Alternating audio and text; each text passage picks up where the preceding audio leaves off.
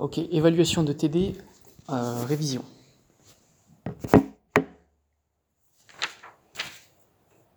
Les conditions de validité du contrat sont la capacité, le consentement existant et exempt de vices, ainsi qu'un contenu euh, licite et euh, certain. ces exigences sont disposées à l'article 1128 du Code civil depuis l'ordonnance 131 du 10 février 2016. Le contrat est un accord de volonté destiné à créer, modifier ou euh, éteindre des obligations entre deux ou plusieurs personnes.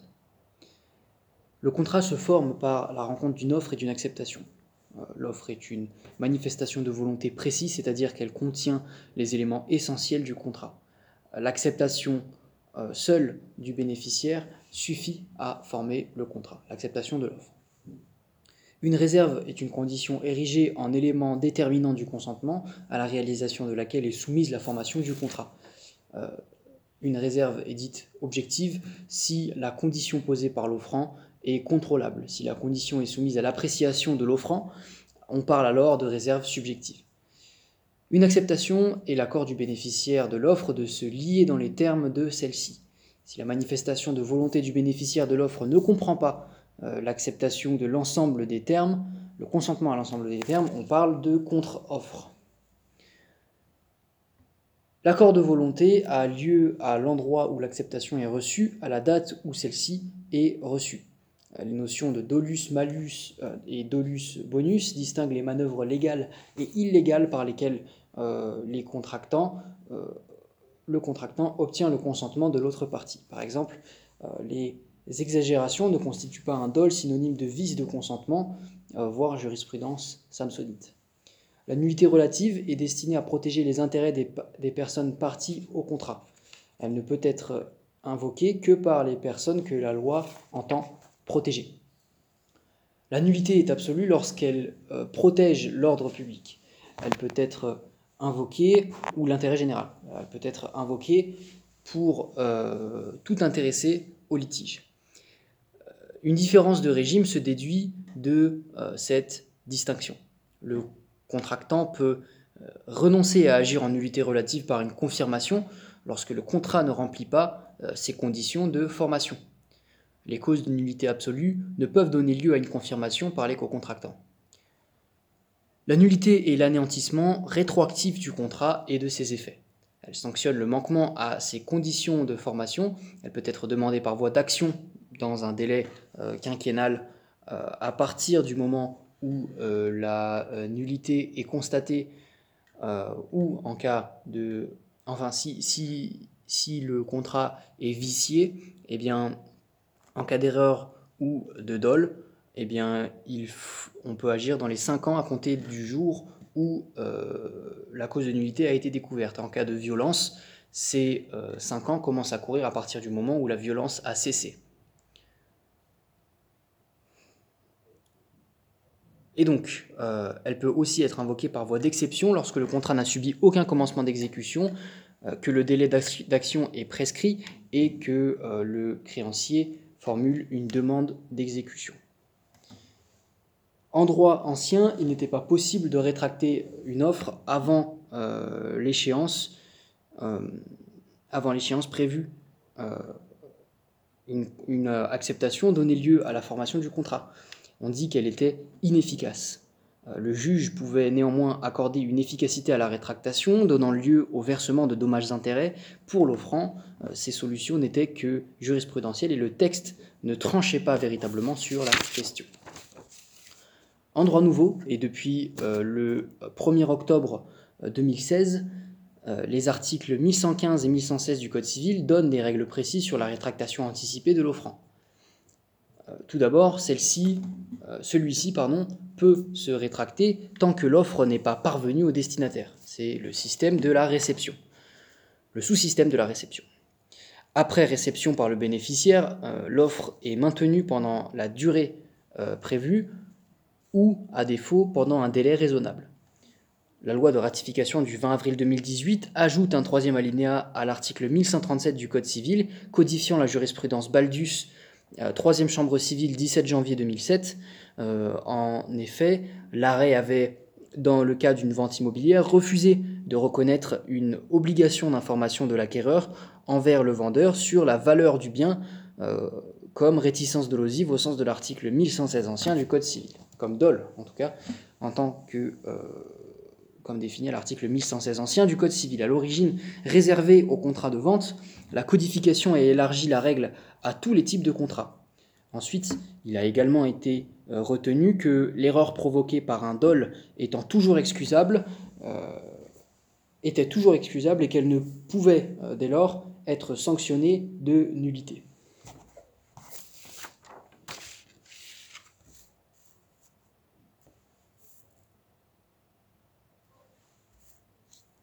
Et que plutôt le contractant qui commet euh, l'erreur euh, générée par un dol ne pouvait être sanctionné, lui, de nullité. Une lésion est un déséquilibre contractuel euh, entre les prestations des parties. Elle est évaluée à la formation du contrat et n'est en principe pas sanctionnée. L'arrêt de troisième chambre civile du 8 octobre 2014 euh, précise la position de la Cour de cassation sur le caractère inexcusable de l'erreur. En effet, en l'absence de preuve de l'altération de ses facultés mentales, la vendresse a commis une erreur inexcusable sur un élément essentiel de, son propre bien euh, en vendant à un prix bien trop faible euh, des terrains en passe de devenir constructibles et qui plus est situés à proximité d'une agglomération. Euh, donc la constructibilité est un élément substantiel du bien. Une erreur sur une qualité substantielle est inexcusable et donc ne peut donner lieu à une nullité de la vente. Ne constitue pas une réticence dolosive le fait pour l'acheteur de ne pas informer le vendeur sur un élément substantiel de son propre bien, même lorsque l'acheteur est professionnel et le vendeur non professionnel.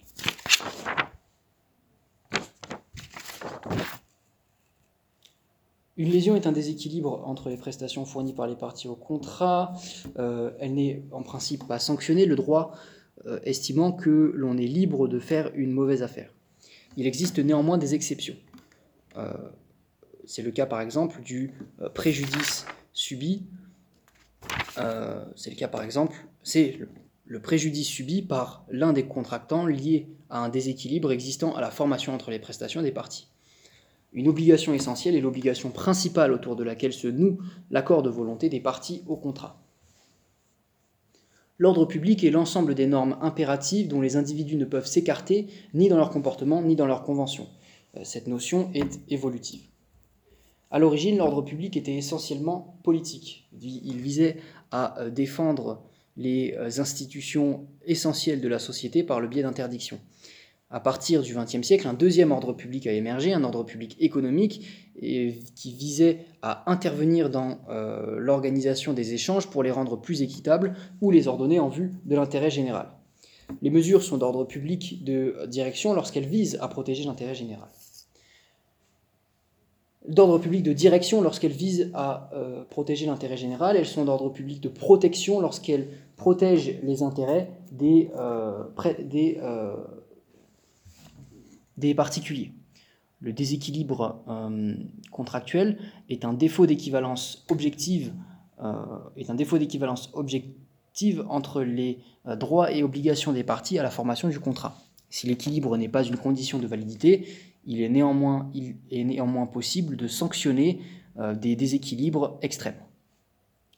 L'arrêt chronopost rendu par la Chambre commerciale de la Cour de cassation le 22 octobre 1996 euh, portant sur euh, la clause limitative de responsabilité, euh, portant sur l'obligation essentielle du contrat.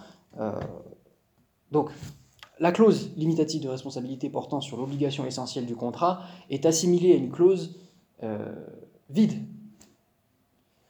La clause limitative de responsabilité portant sur l'obligation essentielle du contrat vide euh, l'obligation essentielle de sa substance. La chambre commerciale sanctionne donc un défaut de contrepartie et euh, donc la cause euh, inexistante au contrat. donc au sens de l'article de l'ancien article 1131 du Code civil. L'arrêt de la chambre commerciale de la Cour de cassation du 29 juin 2010 dit Forestia la question se posait sur une clause limitative de responsabilité selon laquelle les dommages-intérêts ne pouvaient euh, excéder le montant du prix payé par Forestia, soit 200 000 euros, en cas de, non-satisfaction des exigences de Forestia par Oracle. Eh bien, d'après la Cour de cassation, la contrepartie était suffisante pour ne pas vider euh, l'obligation essentielle au contrat de sa substance. Euh, la jurisprudence chronopost donc, de la Chambre commerciale de la Cour de cassation du 22 octobre 1996 a été codifiée par euh, l'ordonnance du 10 février 2016 à l'article 1171 du Code civil. Cependant, les nouveautés de l'ordonnance ont pu être critiquées par la doctrine notamment. En effet, la jurisprudence tenait en droit ancien d'un détachement, d'un dévoiement de la notion de cause et non d'une solution permanente en ce qui concerne euh, l'article 1171 sanctionnant le déséquilibre significatif entre droits et obligations euh, des parties au contrat, l'appréciation du déséquilibre significatif ne portant ni sur l'objet principal du contrat ni sur l'adéquation du prix à la prestation. Donc c'est la sanction des clauses abusives. Et donc les articles 1170 et 1171 peuvent donner l'impression de faire doublon l'article 1171 reprend bien la jurisprudence chronopost, tandis que euh, l'article 1170 l'élargit à d'autres types de contrats. La cession d'office notarial n'a, selon la première chambre civile de la Cour de cassation du 7 décembre 2004, pas à satisfaire une exigence d'objectivité du prix. En effet, euh, elle estime que euh, c'est le droit commun de la vente mobilière qui s'applique en l'espèce, le juste prix est donc celui issu de l'accord des parties, non celui qui euh, s'ajusterait à la valeur réelle de l'office. Dès lors, on ne peut envisager de lésion sanctionnable par le juge. La commutativité euh, s'estime subjectivement. Certaines lésions sont néanmoins admissibles par le juge. C'est le cas en matière d'actes accomplis par les mineurs émancipés, euh, les actes de certains majeurs incapables, la vente d'immeubles, avec une lésion supérieure au 7 douzième, l'erreur provoquée par le dol, la clause léonine, etc. TD numéro 6, la sanction des irrégularités. La nullité est la sanction du contrat dont les conditions de formation n'ont pas été remplies lors de sa formation. Euh, c'est l'anéantissement rétroactif du contrat euh, entraînant, s'il y a lieu, des restitutions. Les articles 1178 à 1185 en fixent les modalités ainsi que celles de la confirmation. La nullité est la sanction de la méconnaissance des règles de l'article 1128 du Code civil. Euh, comme je l'ai déjà dit, c'est l'anéantissement rétroactif de l'acte, euh, qui est censé n'avoir jamais existé en droit. Donc il y a une distinction euh, entre nullité absolue et relative selon le fondement de la règle qui a été transgressée. Les enjeux de la, de la distinction, eh bien, ce sont les personnes qui peuvent s'en prévaloir et donc la possibilité de confirmation. L'arrêt euh, de, chambre mixte de la Cour de cassation du 24 février 2017. en l'espèce, il y avait, il existait donc un mandat entre un bailleur et une société immobilière, une SCI, euh, et le tiers souhaite réclamer la nullité de ce mandat euh, pour non-respect de conditions de formalisme. Euh, le tiers est-il admis à se prévaloir de la sachant qu'il n'est pas parti au contrat? Et donc une sous-question se pose. la nullité est-elle relative ou est-elle absolue? Et donc le, le juge a estimé qu'il s'agissait euh, d'une règle de protection de euh, l'intérêt des parties au contrat et que donc euh, le locataire ne pouvait se prévaloir de cette convention entre de cette convention donc entre le mandant et la SCI entre le bailleur et la SCI l'arrêt de troisième chambre civile du 4 octobre 2000. Il s'agissait d'un crédit bail. Euh, et euh, il y avait donc des problèmes d'impayés pour euh, le débiteur. Au moment de la, et donc le débiteur était en difficulté, en, difficulté financière, en redressement judiciaire, Et donc, au moment du placement en redressement judiciaire, le créancier déclare sa créance et à, cela, le crédit preneur oppose la nullité de, cette, de cette déclaration de créance. et de la, créance surtout. Donc le crédit preneur n'avait pas soulevé euh, la nullité pendant le délai d'action. Et donc on estimait que euh, parce que, euh, enfin c'était les moyens pour voir,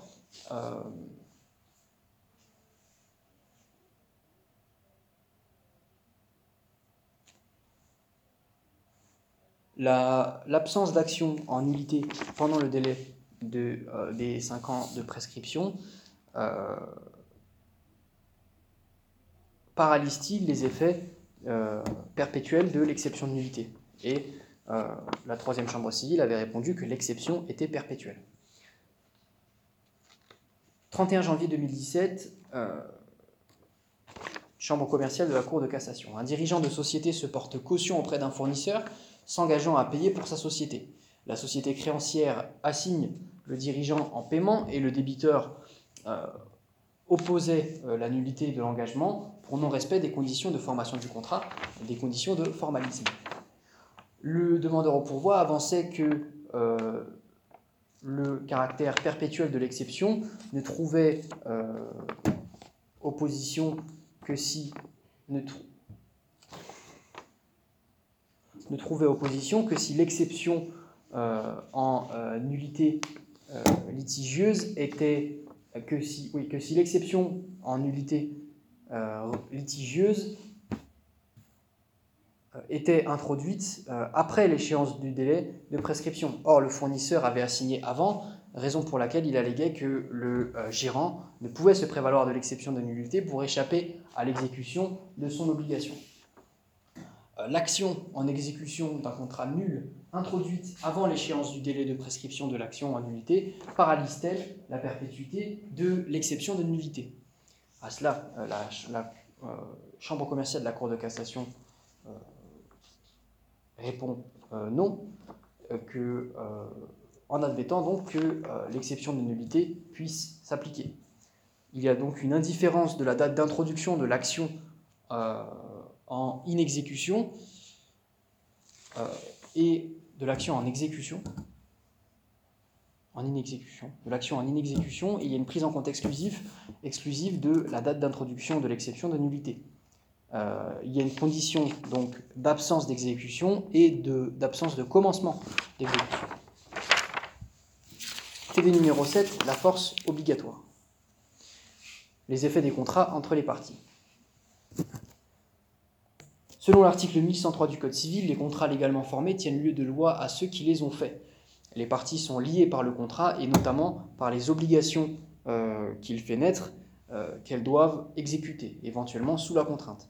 Pacta sunt servanda.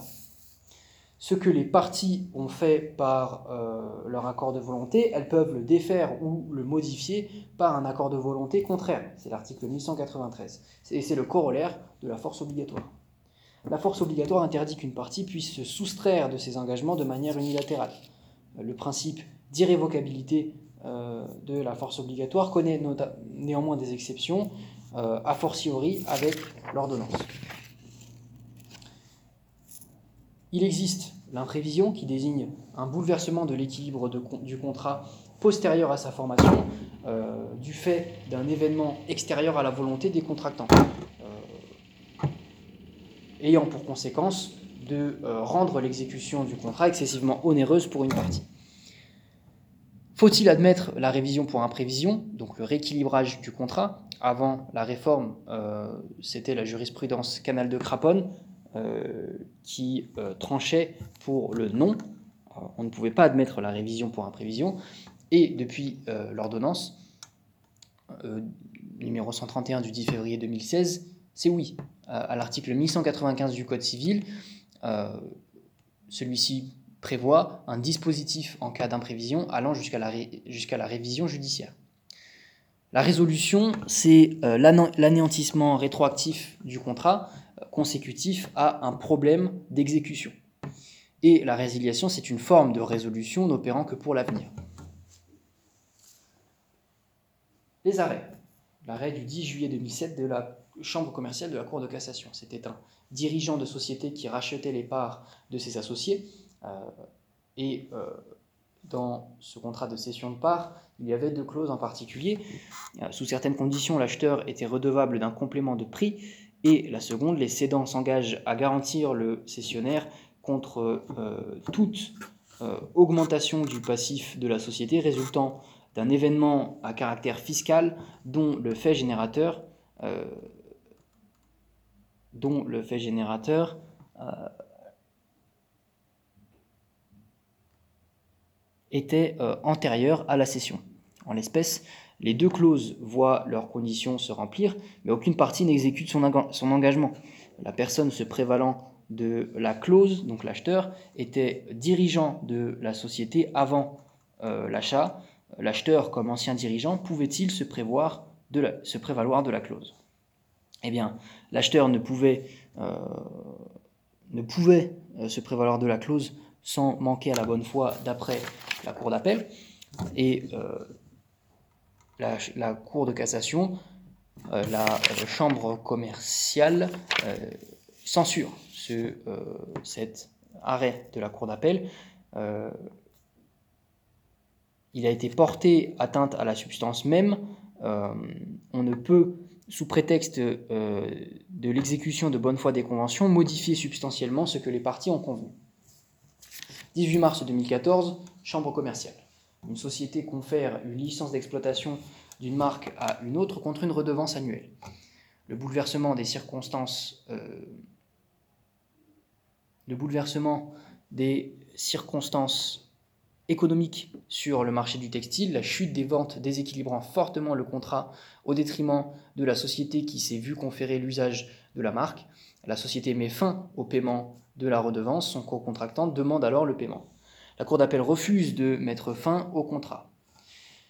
Le pourvoi, eh bien, la société bénéficiaire euh, argumentant euh, sur le fondement de la notion de cause objective, euh, le déséquilibre consécutif au bouleversement privait de cause euh, l'obligation de la société euh, bénéficiant de la marque de payer la redevance. Euh, il n'y avait plus de contrepartie réelle au regard des circonstances économiques, la cause aurait disparu en cours d'exécution. On pouvait alors prononcer la caducité du contrat.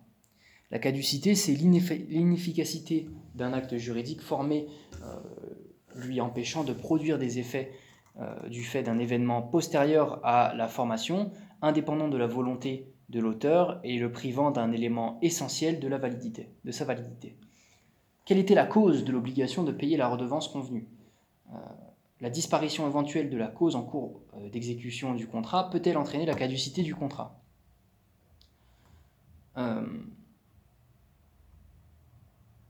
La Cour de cassation rejette le pourvoi en prétendant que la rentabilité était, euh, parce qu'en prétendant que la rentabilité était la cause objective du contrat, le demandeur au pourvoi a fait une erreur de raisonnement. Euh, la cause ne s'apprécie en principe qu'au moment de la formation du contrat. Et donc il s'agissait là d'une tentative de contournement de l'interdiction de la révision pour imprévision. Deux sociétés, il s'agit là d'un cas pratique, deux sociétés avec euh, des séries de contrats de vente avec euh, la livraison de tuyaux métalliques. Il n'y a pas de clause d'adaptation du prix et euh, il y a ensuite une augmentation de 70% du prix de l'acier euh, due à l'explosion de la demande en Chine. Comment était traité le sujet en droit ancien? Eh bien, Il n'y avait pas de révision pour imprévision, c'est l'arrêt Canal de Craponne de 1876. La règle que consacre l'article 1134 donc la force obligatoire, est générale et absolue et euh, régit les contrats dont l'exécution s'étend à des époques successives de même, euh, que ceux de euh, toute autre nature. Dans aucun cas, il n'appartient aux tribunaux, quelque équitable que puisse leur paraître leur décision, de prendre en considération le temps et les circonstances pour modifier euh, les clauses, les conventions des parties et substituer des clauses nouvelles à celles qui ont été librement acceptées par les co-contractants.